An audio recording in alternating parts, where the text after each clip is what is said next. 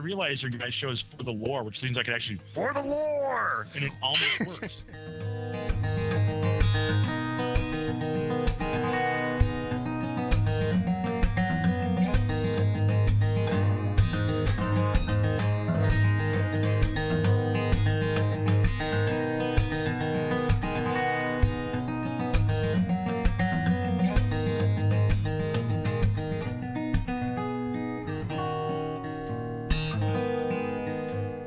You're listening to For the Lore, the podcast that delves into the craft of our favorite games, whether lore, gameplay, or game design. Joining Roger is Joe, writer from WoW Insider and World of Maticus, and Vince from Massive Nerd.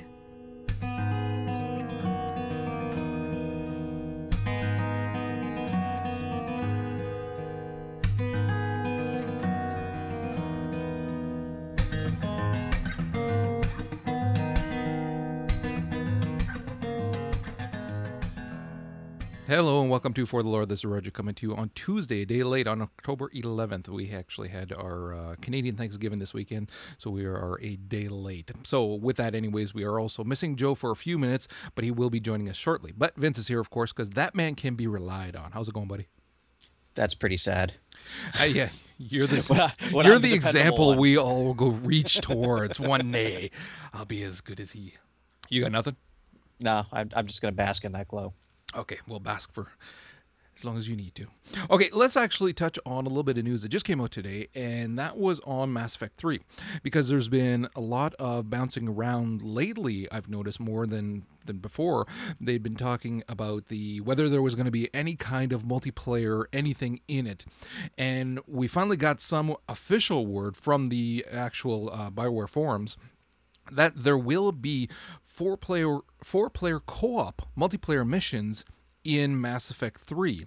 And what they're going to be doing is they're calling it Galaxy at War system. It's a Galaxy at War system, they're calling it. And it will be available for the P C, the three sixty, and the PlayStation three. And what's cool about it is that it's completely separate from your actual standalone gameplay, and you're not going to be able to play as Shepard or any of the iconic characters, but rather different races that you like for this multiplayer. But what's cool is that despite the fact that it's it's separate in nature, meaning that it's um, it's not going to take away from your single player campaign, it has the potential to add to it depending on what it is that you do. And if you do enough to it, it can actually even change the outcome of your single player campaign. I think that's freaking awesome. I think it's cool, but it bugs me, especially for a game like Mass Effect, where I just want to dive in and engross myself entirely in the campaign. But you can. I can, but I'm also that completionist. Okay, so, but that's not a bad thing. See, the way that I'm looking at this, if they'd made it so that it was in any way, shape, or form required, then okay, we'd have a problem. Yeah. If if the standalone was a game wherein the progression of your character had an impact on, um, let's say, full-on multiplayer. So if they had any kind of, you know, like a Halo system or whatever, like in, like what we're seeing with Assassin's Creed and Uncharted, where you can go in, and if you did that and it helped it, then it'd be even less. I, I'd like it, but it'd be again a little different. But because this is so completely separate and not needed at all, but just adds such a la- layer of depth, and now all of a sudden you can also do stuff with friends that is in that universe, which, dude, I, I love that universe. I, I love everything that they did in that universe. So, um, to be able to bounce in and just do sh- some shit with you, and then once I'm done, go back to my standalone, and it has no impact in terms of taking away from what I've done. I don't have to feel like I need to do it. I, I don't know. I just feel differently about it. Like, I know at no point when I'm playing Mass Effect am I going to want to stop the single-player experience to jump into the co-op. As fun as it may be, it's just I don't see that situation coming see, up for me personally when I'm playing it. Okay, see, for me, I do actually. If I am playing and I'm having fun, see, I'm that type of person too, though, with any game, there comes up, except for perhaps the one that I played this weekend, there comes a point where I... I have to talk about that later, by the way. We I reached that saturation point where, you know, okay, I've had it with this game for... and not forever, but for this evening. Okay, I've I've put in enough time. I need to take a break and play something else, or, you know, go do something else or whatever. So, and I... I as I'm getting older, I'm finding that I'm reaching that point even sooner now. So it's my, my patience is wearing thin faster, or I just, I get bored, or, you know, whatever. So for me, I'm looking at this and I'm thinking, okay, I'm going to be playing and I'm going to be having a blast. I'm going to notice you log in, and then I'll shoot you a quick message and say, hey, do you want to actually bounce in for just a little bit of multiplayer co-op? Sure. Bounce in, have some fun, and then I'm done. I'm done. So I'm walking away having had a good time, not just in the solo missions, but also in the co-op. Or I, if if I don't know if they're going to allow local co-op as well, or just multiplayer, but they haven't really said. Um, but if it's local co-op as well, that's even better, because then I can bounce in with my son, or if somebody comes over, we can just, again, play it, have fun. I love that universe, so it'll be it'll be cool. I'll love it. And then do the single player stuff on top of that. And the fact that if I choose to do a lot more of the local stuff, or, or the multiplayer, sorry, that it'll have an effect on my single player in a, in a positive way. Oh, I think that's fantastic. I, any way to change the story from the norm for me is great, just because it's it's an enhanced version of the story. Yeah, I mean, I, there's nothing bad I can say about the system. It's a great concept. I'm sure it's going to be a lot of fun.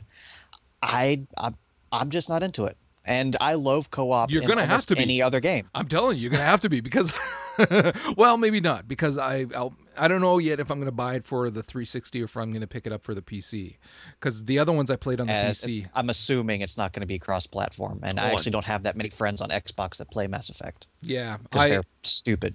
Well, that they are, because I tried Mass Effect on, well, I tried the demo of two on the, the P S three, and I don't like the controls as much on uh, console as I do on P C, so I'll probably pick it up. Uh, you might be safe then, you know, but Joe, he better like it. Okay, let's move away from there then, because again, I... I'm for it, dude. I think this is going to be fantastic. Now, one of the games that I definitely am going to be playing on the three sixty, though, because it's already pre-ordered, dude, as soon as it comes out, whew, I'm at the store and pick it up. And that is Arkham City. And we got a little bit more information in terms of the the, the whole Robin thing, because they were saying that it was... You're you're going to be able to play as Robin. Now, we'd, we'd seen some stuff just a few days ago, but not too much. And just actually today, they did release more information in terms of what that's all about. Yeah, uh, we just found out, like like you said, the rumors have been circulating for about a week now, but we just found out officially today that another playable character is going to be joining Batman, Catwoman, and Robin, and that is Nightwing, which is infinitely more exciting than having to play as freaking Robin. Uh, uh, just like Robin, though, it seems like he's contained entirely to the challenge mode, uh, and with the Nightwing purchase, which comes out on November... November. November. Dude, November. Insert record scratch here and play it over four times. Comes out on November first. Uh, you're going to have him for the challenge modes, and he also comes with two extra challenge mode maps. But seven bucks, that seems like a lot of money to me. It, to me, it's one of those things where the, the game had better damn well be very good, and that it's worth it to be paying for a character that you can then use to play even more. Um, I don't think that I would go through Arkham Asylum again as a different character, so it wouldn't be well, worth that, it. That, that's the thing, though. You even if you buy the Nightwing character, you can't. He's not in the campaign. It's entirely in the challenge mode. No, I know, but sorry, let me rephrase. I, again, okay. it, what I'm saying is that if I, it, it better damn well be very, very good for me to want to spend that much money on just another character, because otherwise it's not something that's going to hold my interest enough that I'm going to want to spend that much more on D L C just for a character. You know what I mean? Es- especially if you already played through the ch- most of the challenge mode as Batman. And then to play through the same challenges again as Nightwing, that really doesn't appeal to me that much. Like, honestly, I didn't even play the challenge mode in Arkham Asylum that much. I was so happy with the campaign. I was like, um, I had to put the controller down and go rest for a while just so my brain could handle everything that was there. Yeah, but ex- exactly. So if it's something that's going to be good, then fine. Um, but again, that's a little high as well for for for D L C. But, dude, what we're seeing lately, it seems to be par for the course. Apparently, devs seem to think that we have a lot more money than we actually do. And it just takes the absolute ludicrousness of all of the Arkham City add-ons to another level. We've got like fifteen skins for Batman at this point. We got Robin, we've got Nightwing. It, it's gone completely off the deep end with with all the stuff you can do, and it's all it's all in the challenge mode. I, I'm doubting they're going to let you change your skin in the uh, campaign. You couldn't in Arkham Asylum. You could only do that in challenge mode. How much is of this game is going to be the challenge mode that all of this extra content is being added in just for that? Yeah, I agree. I agree. I wanted to talk about the Portal two D L C. We were talking about D L C. Now's the perfect time to talk about that. I have not finished it yet. I don't know if you guys tackled it yet. I haven't finished it, but my son and I played it over the weekend, and we got to, I think, the seventh level. And that dude, shit, that that that stuff was fun. It was fantastic, and I found it even more challenging than the original stuff. I haven't even touched it yet, unfortunately. Like I said last week, my co-op partner for the uh, bulk of Portal two is traded the frickin' game in. So I spent uh, a night last week downloading it through Steam onto P C. I just haven't had time to go into it. Uh, I actually really like it. I think it's, uh, well, great bang for your buck considering it didn't it cost, did cost anything. anything. Yeah. um, but it really is nice. Uh, the amount that you got, which was ten full stages, or ten full levels of a stage, however they word it, but ten, ten rooms, essentially. Um, it was just really well done. It's very challenging. Oh, uh, yeah, very. I don't know. Did you find it even more challenging than the original stuff? Yes. Yes, I did. Oh, yeah, because... And see, I again, I play with my son, and, like... I'm not like the proud papa kind of bragging about his son. My kid's been gaming. It's a gaming household. And my kid grew up with a controller in his hands. And and he is justifiably good. When we did the original one together, well, the original for co-op two stuff, and I I barely had to think. It was great. I just go in. He'd have the shit figured out from the moment we walked in. Okay, I think we need to do this, this, and this, and this. Sure enough, he's right. Dude, we got to the second one in this one, and it took us a good fifteen, twenty minutes. Kind of looking around, trying to figure out, trying some different stuff. And even my son is going, I don't know what we're supposed to do. I don't get it. and, and we eventually figured it out, but it took a lot more brainstorming between the two of us, which I think was fantastic. And I like that too. I mean, not not to, you know, sell it short or anything, because my original multiplayer uh, partner was rather handicapped and Canadian. Um, so, I mean, it was it was what it was. Uh, they were very difficult at that time, but yeah, no, this is just perfect. Absolutely perfect. And I love that. I love that it's not just a bunch of levels that were tossed in. There's a theme. There, there is yes. this overarching theme, this, this art project from Gladys. And again, it's, every single time we hear her, you, you can't help but smile. Some of the lines she comes out in this one topped the game, the actual game, the last time. So you're sitting there, and even my son is going, she's so mean. But, she really, she, and she's one of those characters that you just love to hate. Oh, yeah. So, no, it is, again, if if anybody has the game and may have uninstalled it because they were done or whatever, or kind of are out of that mindset and don't want to, didn't give much thought to it, download it. A, it's free. You can't, you can't beat that. And, and, B, it doesn't come off as a free D L C that's not meant to be much. This would have quite easily been a, a paid D L C that and worth every penny. And worth it. The production value's spot on, and it's the levels weren't just tossed together. They make you think, and they make you and and what I liked is that unlike some of the levels from the actual um, the actual co-op stuff, some of them were just, uh, it's not that they were well thought out. They were just hard. What I found with this is that there wasn't as much stuff that was just hard to do. Like you figured it out, but then the actual execution was difficult. No, it was, it required more brain activity. You actually had to think about it more, and then it wasn't as difficult to do once you kind of figured it out. And I really liked that a lot. Oh yeah. And that was, that was one of the big things. It, it was, it wasn't difficult for the sake of just being ridiculously hard. It was, like you said, well thought out, and that's speaks for a lot in my book. Oh, yeah, definitely. Okay, moving on from there. We actually got some news about, just some very brief news to touch on a few things here. One of them was Uncharted three, which is, of course, going with the new online pass that Sony is going to soon be setting up all future games with, um, well, their their first-party games. We've already touched on this. There's not much point in, in arguing more about whether or not we think this should go, because, quite frankly, it's just going to go, and that's that's that's that. So, unless you well, boys yeah. have something to say. Nope. In the grand scheme of things, companies will do what companies will do. Yeah, we don't have much much choice in this. It's, in my opinion, it's just a a, a money grab. But I mean, whatever. It's, it's obviously a money grab that's working. So. Well, that's the thing. It's sad because, again, it's when you go to a lot of places now, the used games are like five to ten dollars cheaper than the brand new ones. What's gonna be the point of buying a used game anymore? There's not going to be much of a point if it's got any kind of online component. Okay, let's stop with that. Uh, we also got a little bit of news on Neverwinter, which we'd kind of touched on before, but we did find out some more, I guess you could say a little bit more officially. Yeah, we uh, way back when we were talking about the uh, latest M M O that Cryptic Games was working on after Champions Online and Star Trek Online, and it was a Neverwinter game based upon the uh, popular Dungeons and Dragons franchise. And then they fell apart, their game sucked, they lost money. They got bought up by uh, Perfect World Entertainment. Yeah, pretty much. They got bought up by Perfect World Entertainment. And we saw Champions Online go free-to-play, Star Trek Online go free-to-play. Well, Neverwinter was never intended as an M M O. It was always going to be a cooperative multiplayer experience, but not on, a, on the massive scale. But Perfect World, what they do is they do free-to-play M M Os. So Neverwinter is being retooled as a free-to-play M M O.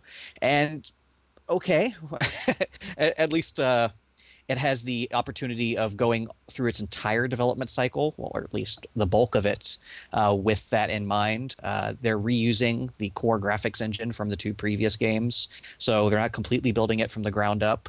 Uh, the change does mean the game has been pushed back until late next year, but take your time with it. it. If you screw up superheroes, okay, you screw up Star Trek, you're pushing it. If you screw up Dungeons and Dragons, they're going to burn down your damn building.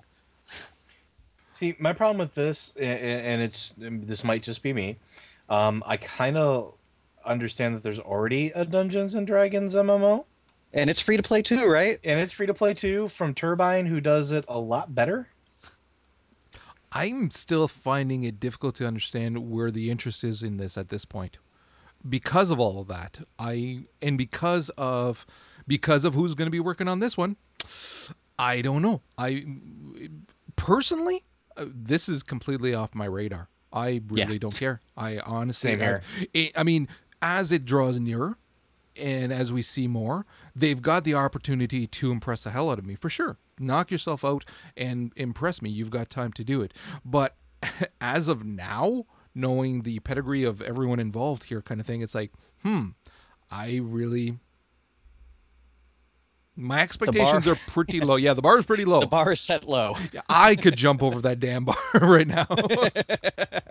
Okay, let's get off of that and touch a little bit about Transformers, because you had some news about that too. Oh, Jesus. Okay, deep breath. All right. So last year, uh, we got the Transformers War for Cybertron game, which was one of the biggest geek games in recent memory, where High Moon Studios took the Transformers G one aesthetic and made the greatest Transformers video game ever out of it. It was, yes. It wasn't, you know, a stellar game. It was an av- above average game, but they handled the I P so well that it was phenomenal. The music, the voice actors, the characters, it was all absolutely great.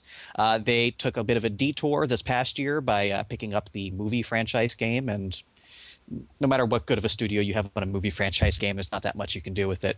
So coming up next year, we have Transformers Fall of Cybertron, picking up the sequel to the original Transformers game they worked on.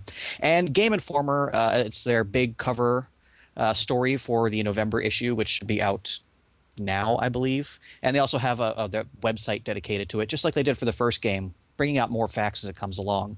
We've seen a couple covers, the first of which has uh, Optimus Prime holding a lifeless Bumblebee in his arms. Interesting. Sad.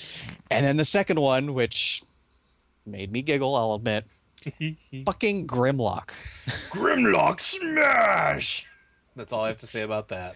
The, the the one character every fan wanted to play in the first game has been confirmed for the second game. And just to add on to that, we've gotten actually a couple more tidbits over the last couple days. In the first game, we saw uh, members of the famous Aerial Bot and Stunticon teams, just not in the traditional team that they were displayed as in the G one era. We have confirmed that for Fall for Cybertron, the Combaticons will be in the game. Not just the five characters, but also as Bruticus. This makes me very, very happy. Yeah, I have been so excited for this since we heard about it. Like, I think Vince and I may have messaged each other at the same time, like, yes! It was quite welcome news. I mean, that's the only way I could really phrase it. Um, I can't wait. I honestly cannot wait for this. Just... I, I was so amazingly surprised by War for Cybertron. I was expecting a, a half-assed game with the with the I P thrown on top, but they no, like they, I said, they, they did a they, damn good job. Yeah, and they they it's just like what we what we've always said with Arkham Asylum. They handled the I P so perfectly that there was really no complaints you could make from the story and character side of things. Well, no logical complaints, at least. Well, yeah, people will always complain. All right. This week we also got a bunch of news for Skyward Sword because that's going to be coming out and the news is really starting to flood now. And again, I know that, Vince, you're not that excited, but Joe, if you're anything like me right now, the more that I'm hearing, the more I'm getting excited for this game, which is, I mean, because initially it was kind of, I, I don't want to say that my interest was, you know, completely skeptical. Well, it's it's because it's been so long too, and the first announcement of it at that would have been E three two years ago, right? Two, three, two, two years two ago. Two years ago, yeah, where it wasn't really working that great, and there wasn't that much shown in terms of story. It was all about how it was going to be working, which apparently it wasn't, and things like that. But now that we're getting a lot more directly in terms of the story, the story really does seem like something that's going to interest me a lot. Oh, absolutely. Um, I mean, literally every news source out there is devoting an entire like section of article. Like the latest Game Informer uh, has several, like I think it's like twenty-three pages of Legend of Zelda stuff now as a result of it. Um, but the new uh, information has basically started with the new opening sequence, right? Well, we'll start at the beginning. The new opening sequence is something that you would see from any classic sort of Zelda game. It has the, the all the, the penance of storytelling uh, done in the, the two D style that has become so popular on the handheld, but with much more going on in the background, it's a lot more stylish. Epic. It's very, very stylish. stylish. And epic, and yeah. Epic that's, soundtrack. Yeah, oh, yeah, yeah. And it really is. It's a story being handed down Uh, to the next person. So it's already setting you up to say you're playing a story. You are playing the events that are being passed down. And I think that's kind of the cool part about it. Um, but yeah, I mean, the, the opening sequence, it grabs you right away. And I think that's one of the most important things about it because let's face it, they have a high bar with any like Ocarina of Time and Majora's Mask looming there. They have to have sort of that, that get you from the beginning and keep you in there. And right now, the, that opening sequence, it's got me in there. I want to see that. Well, what I love about it, too, is that they're not afraid to take a chance with something as important as an opening sequence for a, a new Zelda game. And w- right now, we're in a time where opening sequences that you're seeing for various games are huge freaking cinematics that are, you know, you can see the, the freaking pores on the guy's face. It's so crystal clear and everything's perfect. And here's something that is completely just this this stylish story being told, something that you'd see like uh, you know it's a campfire tale being told almost kind of thing. And it's not about having something that's cinematically beautiful so much as just unbearably stylish and sucks you right in. And that to me is, again, you you have to rely on good storytelling if you're going to do something like that, and it and it looks fantastic. Absolutely. It looks phenomenal. Um, on top of already looking phenomenal, uh, we got to see some in-game action from, you know, just not just the sequence at the beginning, uh, but some of the mechanics, and not just how you swing a sword, but in particular, one thing that I found interesting is how dousing is going to work. Um, dowsing is the method by which Link finds different things throughout the game. Um, so as you're traveling through the world, you can, if you're looking for a particular N P C, a target zone, or a hidden item, you can use dowsing to point you in the right direction. Now, this is really cool um, because in the video you can see that Link is using it as a quest arrow. So instead of having a map that you pull up that you have to follow this, you know, path, and it kind of gives you a general idea of where to go, no, you have a full sphere of motion. You can go in any direction with this. It will tell you up, down, left, right, wherever you need to go, and you have to basically use it to find where you need to go. And it's such an ingenious way to put the quest arrow system into the game without taking you out of the game, first of all, and doing it in such a way that it, it doesn't limit you to a two D plane. The only thing problem that I have with it, and it'll be something we're in once I play around with it, then I'll be able to have a better grasp on it. But looking at the video, it looks like it's going to be something that's going to require too much time. Because if you watch the video of him trying to find that little stupid freaking tree plant looking dude, it took too long. And I know that you have to be, I know that we've we've grown far too impatient with games where we want things and we want them now kind of thing. I, I, I get that. But to a certain degree, there, there's got to be a happy medium where, okay, make it take a little bit longer so that we can appreciate, you know, the landscape, the story, blah, blah, blah. But, um... But it, I don't know, it, it looked like it's going to suck up too much time. I don't think so. I honestly don't uh, think so. First time around, okay. sixtieth, hundredth time you have to use the dowsing, I could see it getting really grating. I think it's going to get quicker, and I think it's going to get easier as the game goes on for you, because it's one of those things where right now we're judging it without having used it as well, you know what I mean? We don't know who was controlling it. Um, we don't know what environment they were in. It could have been some guy standing in line for like fourteen hours at like some games convention, and this happens to be footage from it. Uh, you know, really? You think that's what they'd use? I'm, I'm just saying. I'm just saying. Um, and developers, while they make great games, don't always play the best at their own games. I'm going to throw that out there. Um, so we don't know, and it could be one of those things where it's not as big a deal as, you know, people think it's going to wind up being, and you might just be able to flick it on, get a general idea, and keep going. And one of those things where you can kind of move in and out of it without too much hassle. That's what I'm expecting it to turn into, and I think that's what we're going to feel about it after a little bit. Well, it, we'll see. Now, there's more here, too. Now, what would a Link game be without temples? Temples are the iconic sort of waypoints for any Legend of Zelda game. Uh, we got to see a video of Link on his visit to Skyview Temple, which is the very first temple in the game.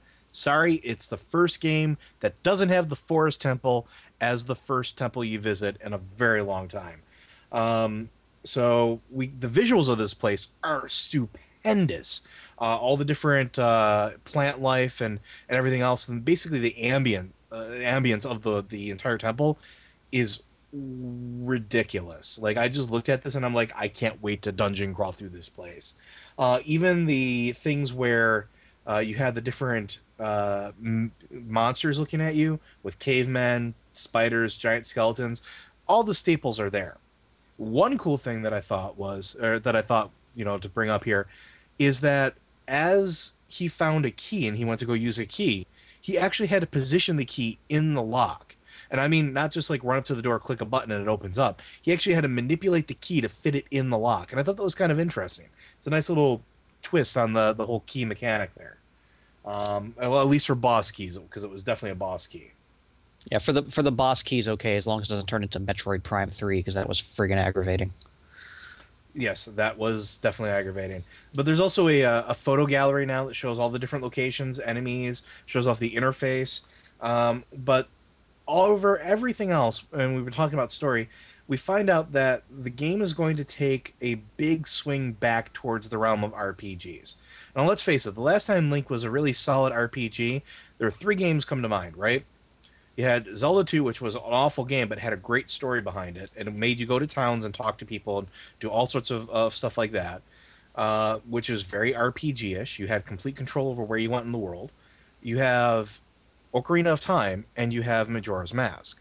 The rest of them are kind of, you know, point you in the direction and go. They're not very R P G-ish, even though they kind of been classified it. We've got information that this is going to take a step back towards the original R P G type gameplay, where you're going to have sort of that exploring the world and interacting with the world uh, in the way of Ocarina of Time, Majora's Mask, and, and Zelda two.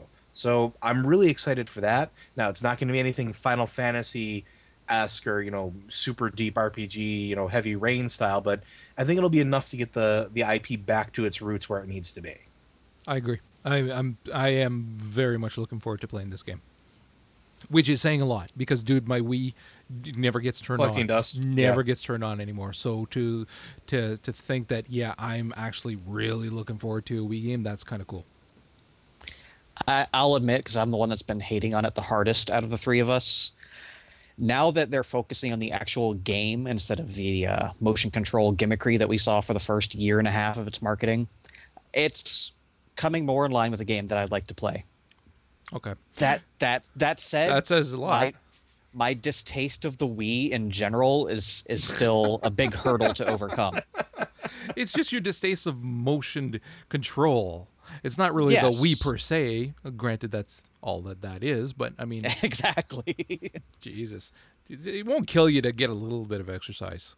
We know you do nothing at work, slack ass.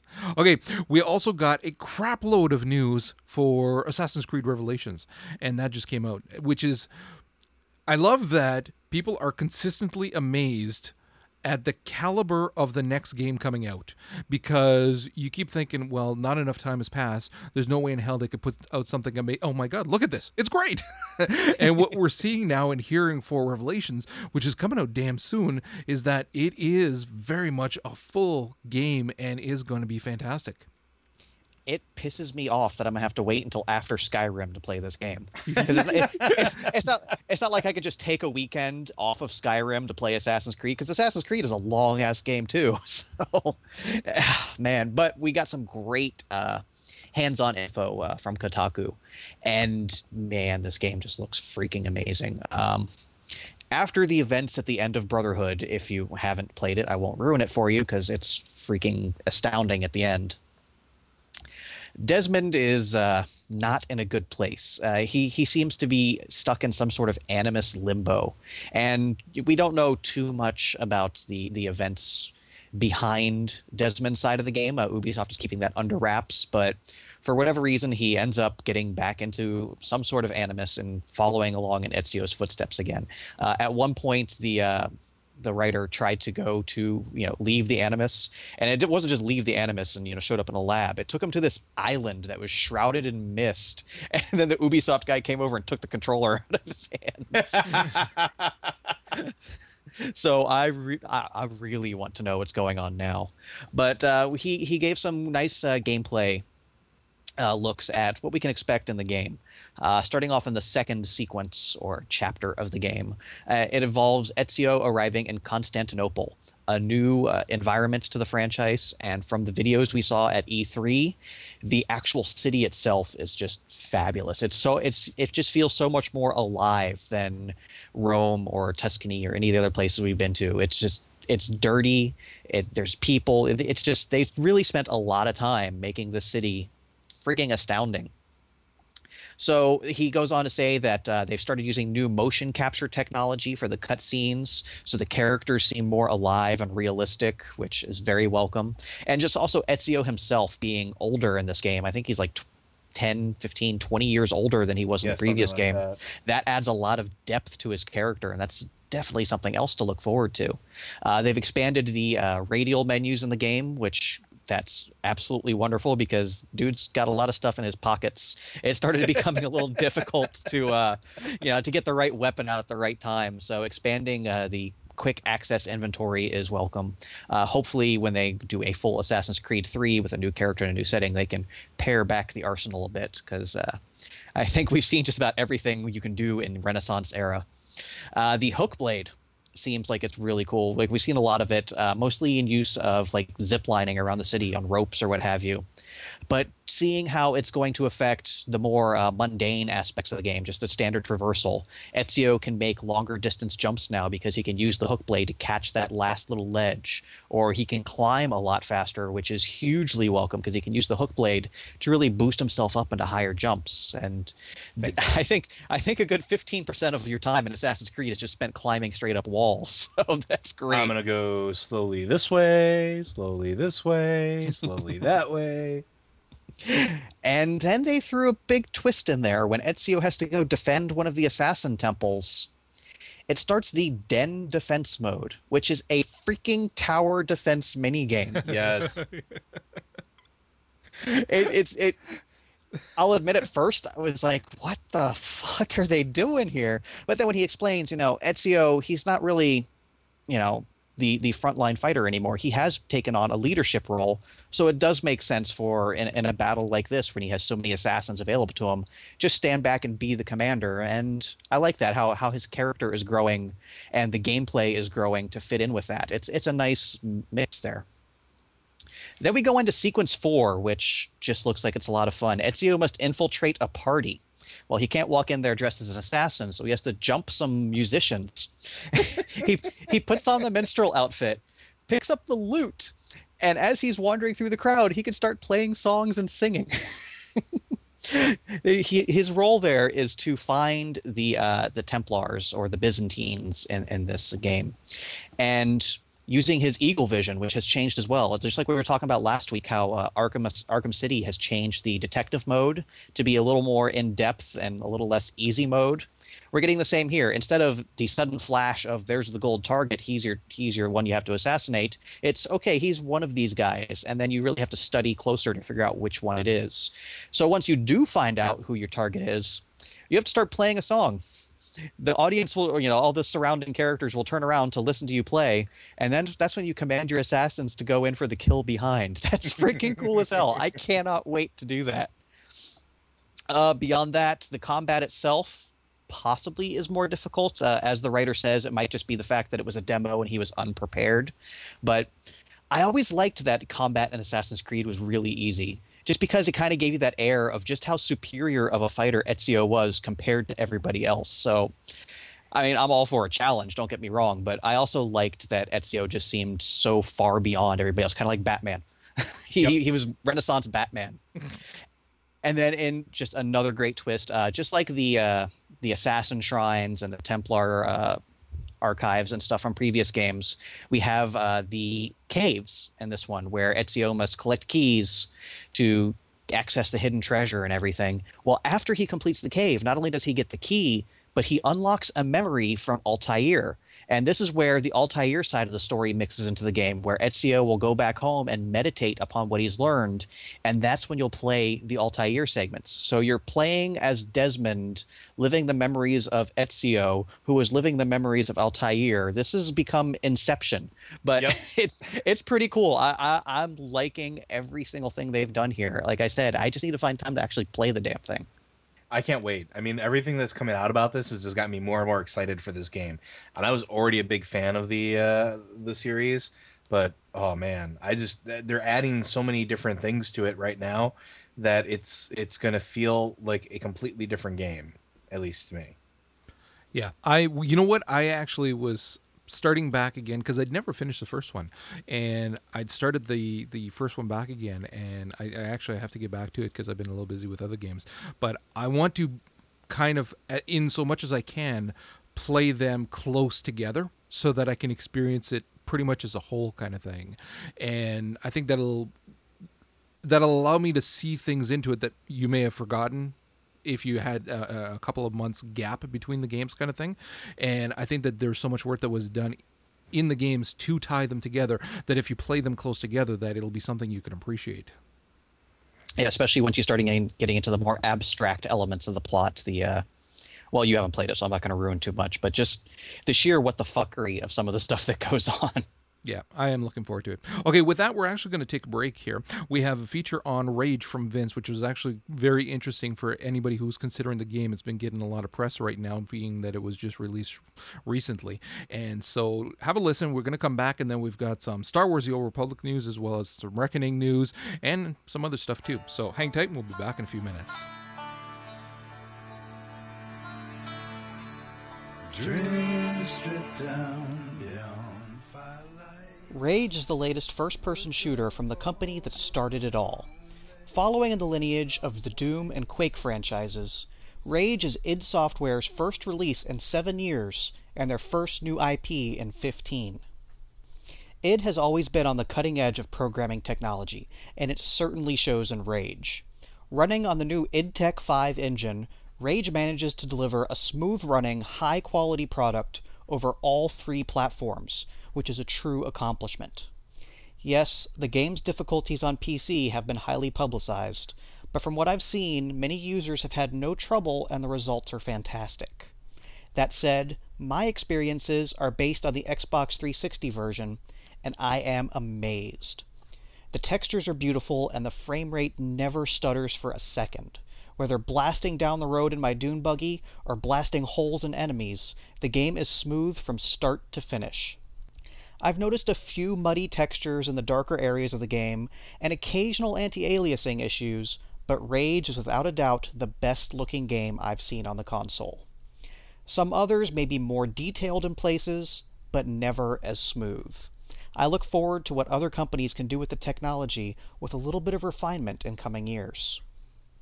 Rage takes place in a post-apocalyptic wasteland, devastated by a massive asteroid, where the remaining people struggle to survive on a daily basis. There's mutant attacks, bandit raids, and the ever-present authority holding them down. The player's role in the tale is as a survivor from one of the many ARCs the government set up before the asteroid hit. ARC survivors are highly coveted for the technology in their bodies, so much of the game is spent making the wasteland safer for yourself as well as its inhabitants. Of course, before long, you're drawn into a revolution against the authority, and things really start to get interesting. It seems a bit been there, done that, but the characters that inhabit the wasteland are an eclectic bunch and really take the standard story up a notch. The game is built around several towns that serve as central hubs with shops and quest givers. The townsfolk will send you into the wasteland to accomplish various tasks. In the wasteland, the game focuses on the vehicles, with high-speed combat on wheels. There's a great sense of speed, and while the driving controls are a bit too tight for me, once I got used to them, the vehicle combat was a great deal of fun. After traversing the wasteland, most of the F P S elements take place in various dungeon-style encounters. The weapons are standard for the genre: pistol, machine gun, shotgun, and so on, but the various ammunition types available give the gunplay a great deal of variety. You can fire armor-piercing bullets, exploding arrows, and my personal favorite, turn your shotgun into a mini grenade launcher. The guns feel great, very responsive with just the right amount of weight and recoil. Combat is further fleshed out by an assortment of equipment you can use, including deployable turrets, exploding R C cars, and the game's iconic wingstick weapon, a razor-sharp boomerang. Decapitating an enemy with a flick of your wrist is just as satisfying as it sounds. There is absolutely nothing negative I can say about the combat in Rage. There's also an assortment of mini-games available in the towns. Car combat racing is vital for the game because the rewards earned in races can be used to upgrade your vehicle. Beyond that, there's gambling, skill games, and a collectible card game played using cards found throughout the game world. The gameplay variety is welcome, as it breaks up what could otherwise be non-stop shooting. Not that that's a bad thing, but it allows the game to go longer without becoming monotonous. Many have actually been complaining about the game's length, but I'm just not seeing it. Some people are completing the game in eight to ten hours, just blowing through the campaign, and if that's how you want to spend your sixty dollars, go for it. Personally, I've put over twelve hours into the game, and I haven't even reached the halfway point. Granted, over an hour of that was spent playing the damn cheating five-finger fillet game, but that still leaves about twenty hours of game, way above average for most first-person shooters these days. I've taken my time exploring the wasteland and playing the minigames, and it's been a very worthwhile experience. I'm glad for Rage. I'm glad a game can be successful with a no-frills straight combat approach in today's market. I'm glad for a welcome breath of fresh air this fall in between all the sequels other companies are putting out. Down to the thorny altar, I'm afraid I might fade away.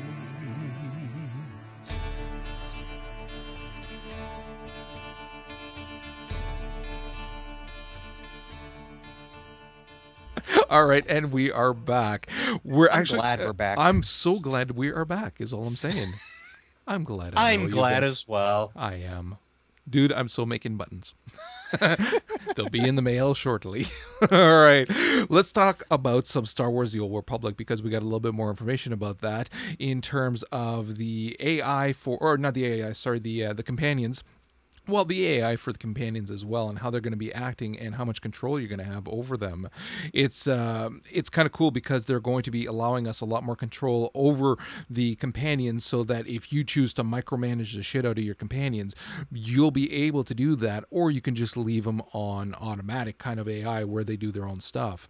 So if, again, if you are playing regularly with someone else, between the two of you, if you're both the type who can micromanage your your companion, you can do actual, you know, you Flashpoint stuff might be tricky, but they're saying it may again be possible depending on just how good you are at micromanaging your your companions. And it's it's a cool that they added in that option, because I had never thought about it that way until they, they brought it up. Like, oh, okay, you know, I just Yeah, I'm trying to say this without screwing something up. Well, we've seen here you can go on autopilot or the micromanage mode. So I've experienced the autopilot. I never thought of using the uh, micromanaging features quite to the extent as they pointed out here. I never thought that, okay, the healer goes down. I can then become the healer by really focusing on what my companion is doing from a healing standpoint, instead of just, oh, okay, I've got the companion, they're going to throw out some heals. I never quite thought about approaching the gameplay from that point of view. See, that's actually something that I thought of damn near right away, because it, it it's going to give you the option of tackling content that's harder if you are good at micromanaging your companion, because you're essentially two players in one. And then when I look at the game and think, well, I'll be playing with my son, and I know my son is a good gamer as well, he's going to be able to micromanage his companion as well. So between the two of us, we're going to be a four-man team going into whatever it is that we want to do, which means that we will be able to do some of the stuff that is harder, whether we're talking just heroic stuff that requires four players, or I'm we're going to be tackling flashpoints, because I want to see whether or not he and I are going to be able to do some of that stuff together. And you don't know if you don't try. Exactly. So I think that's fairly cool. I think the level of, of, of choice is key there, and I think that really interests me. Like, I'm kind of, I want to experience both the autopilot and micromanaging for myself to see how they both work, but it just, it seems like an interesting little, you know, twist on the whole companion thing. I would guess that it works well. I don't I know. I'm so. just shooting that out there. That I would, I would hope so. If I had I, I to. Have, I have no firsthand knowledge, um, which is sad. It is kind of sad, yeah. But I, what I'm sad. saying is that if I had to lay a wager down right here and now, I would say it probably works well. I probably well, would. I'm not going to take your wager because I, I know it's going to involve a variant cover. But no, we're um, we're okay. Uh, yeah, I'm just saying it's it's it's possible that it, yeah it works well. So there was also a video that was put out where you really get to see how the team members that are working on specific classes are really particular to that class. And they're talking about the Jedi Knight versus the Bounty Hunter, which is going to be dominating the uh, the PvP scene. And I think this is fantastic. I'm sure a lot of it is staged. Although, that being said, if you are working on a class, you are going to be, you know, particular to it, and you will be rooting for it. And that's what we're seeing here when they're talking about these two. I thought it was fantastic. This is like a message board thread gone awry. Who's better? But it was freaking awesome. When Reddit attacks. Yeah. Because we all know it's the Bounty Hunter. Oh, damn right. Because Bounty Hunters rock. I'll tell you what else rocks. Sith Inquisitors. We're not going to go into it, but as I understand it, Sith, Sith Inquisitors, Inquisitors are, are pretty goddamn cool. Hmm. As I understand it, not all classes are. But as I understand it, Sith, Sith Inquisitors are pretty goddamn cool. So, yeah. On a completely... I understand a lot of things. On a completely unrelated topic. Unrelated topic. I know a guy. And this guy works on trading card games. And so he talked to me and he says, listen, I've got this trading card game that I'm working on. Would you like to play with it on the weekend and tell me what you think? And so I said, well, of course I would, for sure. So he sent me all the trading card game stuff. I actually had to download all of the P D Fs, which amounted to quite a size.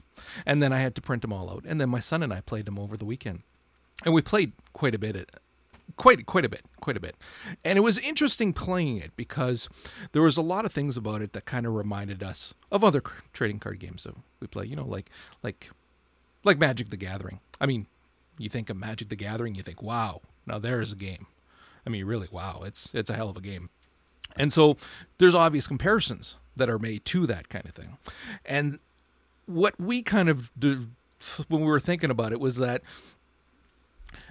there's a lot of things that that Magic: The Gathering does now that it's because it's been around so long. So it's kind of perfected a lot of elements of how it does things. I mean, the way you kind of do your instants and your sorcery spells and you, you lay the cards out and, you know, the way that everything's on the table while you're playing kind of thing. There's there's a, there's a certain setup that it's got going on there that feels very natural. You know what I'm saying? And and so there's some things that with the, the, the card game that he's working on that it doesn't quite have that yet, or that it kind of, you can see how it kind of does some of the things the same way, but but hasn't yet gotten the refinements that Magic: The Gathering has had years to do. But you, you kind of think, okay, well, if you're going to make a trading card game and there's going to be elements that are the same, you would think that you would incorporate some of those new things that Magic: The Gathering has done. That's cool. I don't know. I, I just, I think that, you know, that's something that you would do. That this is something that I told him too, that he may want to, to try. But we played, and, and it's cool because, you know, like, like Magic, you can play a black deck, or you can play a red deck, or you can play, you know, the white deck and do th- different things. So, so we had the opportunity to kind of mess around with decks. And to and, and we decided, you know, you can become a master at one deck, or you can kind of play with all of the decks and get a good handle on all of the decks. And what we found was that not all the decks played the same, as you'd imagine, of course.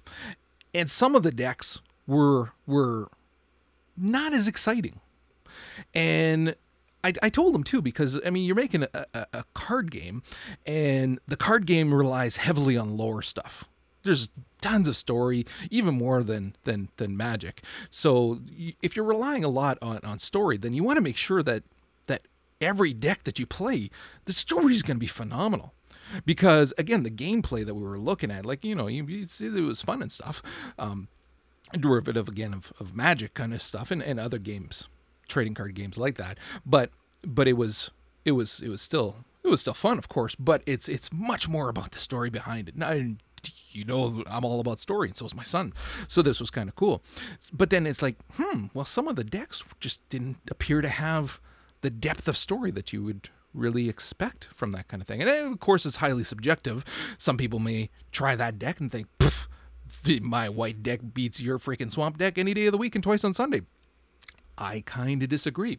Now then, some of the decks, though, dude, some of the decks, even after my son had gone to bed, you could actually play this trading card game solo.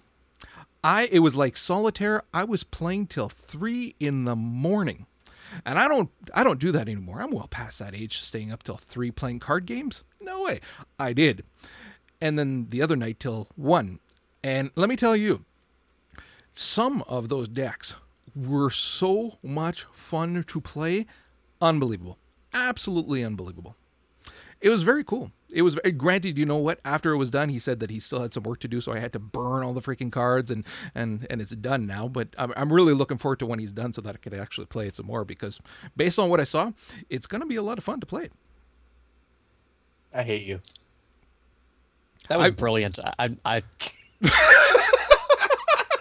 I was trying not to laugh the whole time. That that was brilliant. I don't know what you're talking about. But I really need to find this card game. It, you know what? It was, once it's done, then I'll be able to talk more about it. But he told me that I'm not allowed to talk about it because, uh, you know, but I'm not, I didn't, I can't say exactly what it is. But yeah, I mean, it's a, it's, you just gave some general impressions. I mean, that I could be any did. card game. It's, this is what I'm saying. It, it that's exactly what I'm saying. But it, it's a, it, I like card games. I, I got I got stacks and stacks of cards from from freaking Yu-Gi-Oh all the way to WoW trading card game. I got I got lots. So I'm all about trading card games. So when this came about, the opportunity, I mean, I cast aside chances to do other things this weekend that I'd been looking forward to really doing. Like, dude, I got an invite to the freaking Star Wars: The Old Republic this weekend. I it, it came up out of the blue, and it was like, you're freaking kidding me. I can't. I'm working on this freaking trading card game all weekend. I can't play. I'm sorry. And I'm glad that I had to turn them down because I had so much fun playing the um, the the uh, the trading card game. It was it was it was absolutely awesome. To the point. Let me put it to you this way, okay? My son and I played the crap out of it, like I said, over and over again, hand after hand, laughing, reading, talking to each other about it. It was awesome.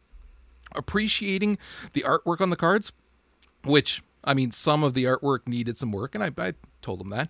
But overall, it was it was very impressive, very impressive. I'm, I'll be glad once, you know, you get better, you know, printings of it and stuff, so it looks even better, because the printing that I had was kind of... Uh, pixely at points and a little jagged and stuff like that. So I kind of told him how to fix some of that. And so that's going to be cool. Um, but to the point of after playing that just for the weekend, I tried to play some Magic: The Gathering with my son afterwards. And it was like, wow, I really don't even feel like playing at all. We wow. played for a couple. It, I'm serious. I was like, wow, I can't believe that I don't want to play this. And it was just... played for a couple of hands and was like, I don't feel like playing this. So that's saying a lot for the card game. So I should definitely get this card game when it comes out then. I'm thinking when it comes out, we'll advertise it, we'll talk about it, we'll go over some of the stories and stuff, and definitely, I mean, I know that this is a games podcast and people frankly it's only a card care about game. games, but it's a card game. We've we've talked about different card games, so yeah. So I'm thinking that we will definitely have to cover it. So moving on, we also got some Reckoning news this week as well, which was kind of cool. Yeah, we got uh, last uh, was it last week, maybe the week before, uh, we had that live stream that they were talking about, and a couple of the guests they had on were the narrative designers for the game, and, and it just kind of stuck with me. I was like, okay, a narrative designer is the person like who whose job it is to translate the story through actual gameplay, and I've ever since then I've been kind of like, I wonder how they do that. So we got an entire twelve minute video about narrative design. Thank you, Big Huge Games. That was very welcome. And it's just, it seems like such a cool process to me, because they're talking about what it's like to work with R A Salvatore, and he gives this huge, huge world for them to deal with, and they have to figure out how to translate that huge world to the player without just, you know, cutscenes and exposition, and how they were throwing out design ideas to him, like, oh, we could do this, and, you know, he he was working with them, which that was pretty cool. Like, I, I didn't know he was that hands-on with the actual game side of the story. And then they have the other side with Ken Rolston coming in, who the way they talk about Ken Rolston, he's like the mad wizard of game design. Why can't I, I see that so clearly? To me, that makes perfect sense. And how he'll give them an idea that is theoretically completely impossible, but he wants them to do it anyway just to see how it plays. So they have to take these crazy gameplay aspects and, you know, these great ideas and with the story, and that's a job I want to do. I want to take, you know, that awesome story and actually translate it into the gameplay, because that's not something we see a lot of in many games. For most games, the story, it's just like, okay, here's some story, now go play some shit. Oh, you finished your quest? Okay, cool. Here's some more story. But the way they're talking about just how everything in the in the game world just melds itself together to create a certain atmosphere, how every part of the world has its own identity. You know, there's no central hub, which, oh, okay, some stuff's going on here, and then you've got forty fucking miles of wilderness before you get to the next interesting thing. The entire world is alive. The entire world has story. And if they actually translate that across as much as they say they have, that's really going to suck me in. Uh, we got some more stuff about the destinies and the factions. Still freaking amazing. Just overall, I, I found this so interesting just to see the actual process behind the making of the game. I agree. I to to me, what's funny is that um, as someone who writes, I I kind of like having that complete creative control. That's something that I, I've always really liked a lot, and a lot of writers are like that. So you, it's it's your world, it's your universe, whatever it is that you've created, whether it's a small freaking town or an entire universe. You you like having that complete control over everything and how it proceeds. And yet, I also very much like the idea of various fan fiction where you are working with an already established world or whatever once again, and then just playing with the characters from there. And that's what this is, just with like to the nth degree. So you get to play around with an already established universe that is was established by someone with a very good reputation, and so you know that the content material is going to be rock solid. And then th- the advantage for these guys as well is that you've also got him to to bounce things off of as you're working on it, so that you never have to feel like you are going to do a dishonor to the source material, because if you go too far, he'll tell you. Or if you're not quite going far enough, he may make suggestions to help guide you along. So, like, this would be a phenomenal job. And then when you're, again, getting to work with, with uh, Rolston, you're then getting to work, again, with someone who understands, you know, Salvatore is great for, for fiction writing and whatnot, but then you got Rolston, who understands game fiction writing. And so, and, and quest writing and th- different th- stuff like that. Like, this is a... a great job for these two guys. Like, this is just a dream job where you can really let loose with your creativity and play with the source material and all that, and yet feel like you have that trapeze net underneath you so that you don't have to feel like you're going to fall flat on your face. Did we lose Joe? No, I'm here. You got nothing to say? Um, you basically covered everything. No, literally, I you concur. You, you, you've you've hit the points that I would have brought up, and you hit the nail on the head as a, as a person who likes to write and likes to be creative when it comes to storytelling. You hit the nail on the head. It's it's like having that safety net, so to speak, and, and being able to work inside that I P and just watching this beautiful story. Uh, and, and all the different things about the world kind of unfold and blossom, uh, and the certain just the directions that they can take it. Um, well, the thing that I like too is that it's a great opportunity for um, any writer, but especially someone who is just starting off, because what's happening is that they're the ones that are being creative and coming up with all kinds of different ideas and all that based on, again, the source material, but they're being creative and coming up with ideas and whatnot. But what they're also getting to see is a, a, a very well-established writer's mind at work, so that when they present stuff to him and say, okay, well, this is what we're planning and this and this and this, they can see him then jumping and latching on to different things and guiding them which way to keep going. So it's pushing them even further than what their imagination would have allowed, and it's guiding them and giving them, okay, so next time I'm working on a project or whatever, I know to kind of stretch these this way and try something different and things like that. And again, as especially a young writer, but even any established writer, I think it's a fantastic opportunity. Okay. Just all around cool. Yeah. Oh, yeah. Very, very cool. Oh, yeah. Very, very cool. Okay. Last thing we're going to touch on is actually some Devil May uh, Cry news that you found, Joe. Yeah, which is actually um, interesting because it's the first real bit of news we've had for it, and since it was announced as a relaunch. Um, so Capcom, as we've learned, is relaunching Devil May Cry. A completely different looking Dante with a completely different story. Um, basically, the new game is going to have a whole bunch of tricks and a style all of its own. Uh, it's been something that people have been kind of worried about how it's going to pan out. A lot of fans of the series have been like uh, very defensive over it. You know, uh, Devil May Cry one was absolutely amazing. Everything, you know, these other games were crappy when they tried to do everything else. We've already had to suffer through other characters taking the lead. What are you going to do to Dante now? Well, at Gamescom uh, in twenty eleven, uh, there was a live demo of the new D M, the new Devil May Cry. Uh, and for a lot of people, it dispelled almost all of their doubts about the series. Uh, Team Ninja Theory is re-envisioning the character, uh, but some things remain the same. The character still has his quick-witted responses, and he's he's a general badass while still being a smartass. Um, but one thing that's, sh that's changed is that the entire world essentially is out to get him now. Not just demons, not just puppets or monsters or hellspawn, but the entire city, the entire landscape of the world is actually conspiring against him, uh, which I thought was really, really nifty. Uh, apparently, the city has a demonic mind of its own possessing it, so that as you're you know, going from section A to section B, you'll be completely cut off from different sections. Like buildings will grow and and and cut off alleyways. Or uh, in one particular scene, he enters a church uh, at, or a cathedral, and the cathedral uh, elongates and tries to kill him. And there's a scene where he's the new character is running towards uh, the one exit, which is like the stained glass window. Uh, at the end is like this one point of light, and then he's just about to get there, and the building just goes nope and extends itself out. I mean, it's it's kind of interesting to see. Not only are you having to fight giant freaking demons, you have to fight the city. Um, so it's like extreme parkour, demonic style. Now Dante also has very two distinct personas this time around, on top of his normal one. Um, in his normal form, he still has his sword and two pistols, ebony and ivory. They're still the same names.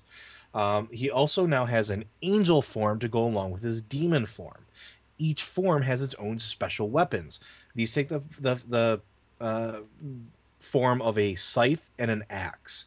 Uh, the Devil Trigger has also been reworked, completely different from how it's been in the previous games. Previous games, you gathered Devil Power, you triggered it, it was an ultimate, you just turned into a badass for a certain amount of time. Well, here, um, instead of turning Dante into an unstoppable demon, when triggered, it launches all the enemies into the air. They hang helpless and immobile, uh, and even the music switches to something more haunting than the metal track that the game usually has going behind it. The Devil Trigger's duration is based on how long the player is capable of staying airborne. So until your feet touch the ground, you are in Devil Trigger mode, unleashing havoc on everything around you. Uh, so keeping your combo going with air dashes and chains and launching off of other uh, bad guys all becomes very integral in getting the most out of your Devil Trigger. So you can have Uh, a Devil Trigger that ends almost instantly if you, you know, screw up and just land on the ground, or you can have one that just completely decimates an entire zone.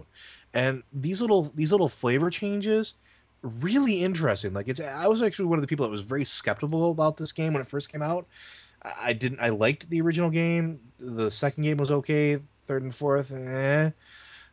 And now though, it's actually got me interested into a point where I really want to pick up this game now. I'll say, it's, I don't want to say I'm interested, but uh, the developer Ninja Theory definitely earned a certain amount of respect from me with their last game, Enslaved. Uh, I thought it was a great, yes, you know, cult hit, uh, a game a lot more people should play. So I'll give it a fair chance once I know more about it, instead of just whatever. Which, when it was first announced, I was like, oh, okay, it's a thing. So I'm still there. Yeah, it's, it's growing on me though. And see, and that was the way I was originally wired. It was just, I wrote it off, but like all the different changes, it, being a fan of the series personally, and just kind of like, everybody likes the badass character every now and then. Everybody likes the cocky son of a bitch that has a gun and, you know, the sword and is like, you know, willing to skate down a mountain on a demon. It's just fun sometimes. And hey, at least it's not Bayonetta. I liked Bayonetta. That is true. Oh, all right. With that, we're actually going to call it a wrap for today. Thanks for everybody for joining us. Of course, you can find the show notes as well as the show at for the lore dot com, and you can find us on Twitter at for the lore. And if you have any comments, questions, or submission, for the lore at gmail dot com. And with that, we'll see you next week on time on Monday.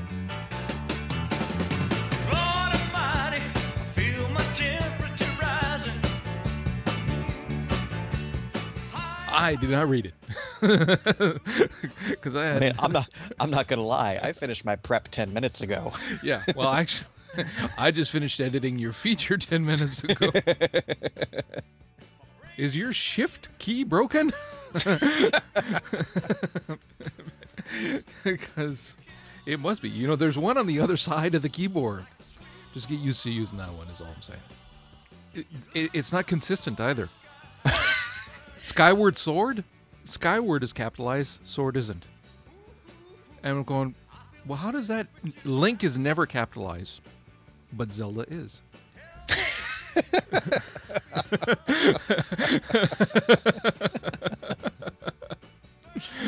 Okay. At least he spelled R P G right. I'll give him that much. Have you at least rented Thor by now? No. Yeah. So, like, I'm going to pay you, for you freaking Nancy Goldilocks boy? No, that ain't going to happen. No. I'll settle for you downloading it off of torrents like yeah. at this point. If you get caught, I'll pay the five thousand dollars. And I'll do your jail time. Just download it. Bastard. You're just doing it to spite me. There's a little bit of that. That's just a, a bonus. That's a perk from this. It's, it's I'm not doing it because of you. Even if you do like it, you're just going to lie. I know. Listen, I've admitted when I was wrong plenty of no, times. Th- th- I put th- it in the freaking outtakes. Too you yeah. are too far into this. See, one. The thing is, is I know it's going to be bad. I know it's going to be bad. There's no redeeming value to it. And Sergio Aragonis ruins Marvel. Oh, God. I needed something to cleanse my palate after the fifty-two, so I read that. It was better than some of the fifty-two. That's not saying much. I know. Oh, Joe, what are we going to do with you? Dark Knight, buy it, frame it, it was great. Joe, really? Oh, boy. I'm just glad he told us to make sure we've got issue number one of each. Of all, yeah, oh, dude, I swear to God, I was talking to my computer while I was editing. I'm looking at the screen going, and at first you're kind of smiling, but then it keeps going. And I was like, oh, my God, Joe, what, they're all number one. It was a relaunch. They're all number ones. What are you doing? I, I, I was like this close to editing out every number one that he said, but it would have been too much work because there was too many he was recommending.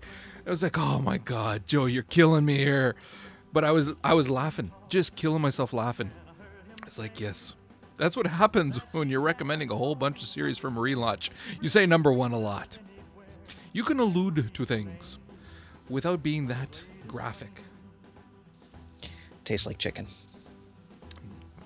I wouldn't know, and I quite frankly can go the rest of my life without knowing. I'd be all right with that. You were very, very close to being spot on with the segue that I did last week, which didn't follow the show notes, but I tried to make it very smooth and segue into it, and there was a slight pause where it was like, I could I, see I the like, gears oh, going, oh. We're not supposed to talk about that now. Oh, oh, and then you started talking. It was like, okay, that's not so bad. That's not so bad. There's room for improvement, but... it, it took a second. Yeah. It, it was a Monday, you know how you, things go. You don't have to fly by the seat of your pants. I do. You just have to follow along. Pay attention. Okay, hold on. Let's bring in the other one. Oh, damn it. All right. This, we're going to try this again. Apparently you did it again, this, didn't oh, you? Shut up, dude. It's, oh, man. It's okay, Joe. We'll never know. Oh, why not? I'll put it in the outtakes. I got nothing to hide. Everybody knows. I Hello. Got, I got no skills. I'm glad for Rage. I'm so glad for Rage. I'm glad. I feel happy. It sounds oh, like so should happy. Be on a freaking button. You put it on a button kind of on your shirt and attend those special parades. That's what that sounds like. I'm glad. I'm glad. I'm glad I Shut up and listen to the this. Awesome music. I'm glad you're my friend. You liked the fucking Dark Knight, so shut up. Yeah. Dude, we're still talking about that, okay, Joe? And which one should we read again? Was it number one or was it number... Yeah, it was number one. Shut up. What about Nightwing? What issue of that one? Was that number one? I can't remember. Damn it. I'm going to be screwed now. I'm going to go to the comic book store. I'm going to say, I heard I should be picking up Nightwing, but I can't remember which issue it was. Yeah, there, there's some new D C comics. What issues did those which, start which, with? Which one am I buying? Was it a point one? No, that's only Marvel. Hmm. Damn it. What did I do? You done? Oh, no. For now. I need to make a remix with that. some techno music in the background with number one looping number over one, and over. Number, number one, one, number one, number one, number one.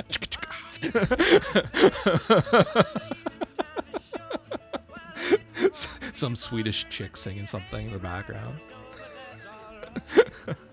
What are we reading? Number one.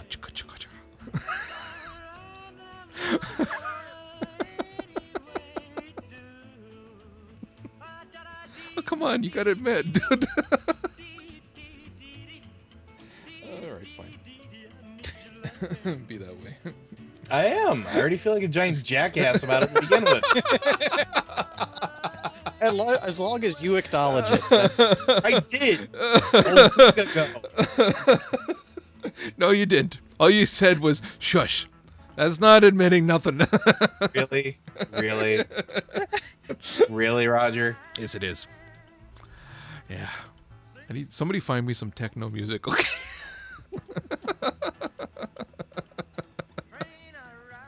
Oh, boy. So there. It's too bad I don't have that trading card game to play. I would Dude, I love to.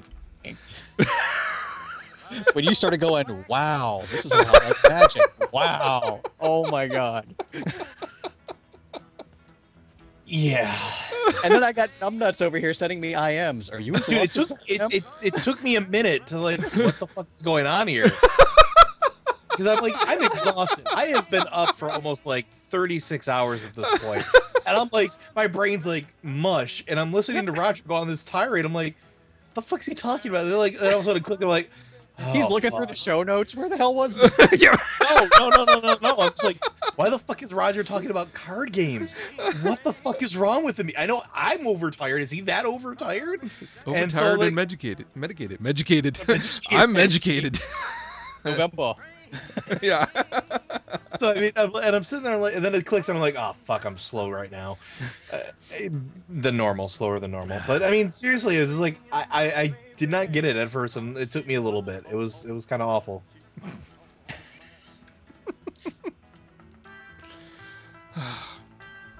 Every once in a while, you do something to impress me, Roger. Every, Every once in a while. while. Hasn't happened in a while, is what you're saying. You magnificent.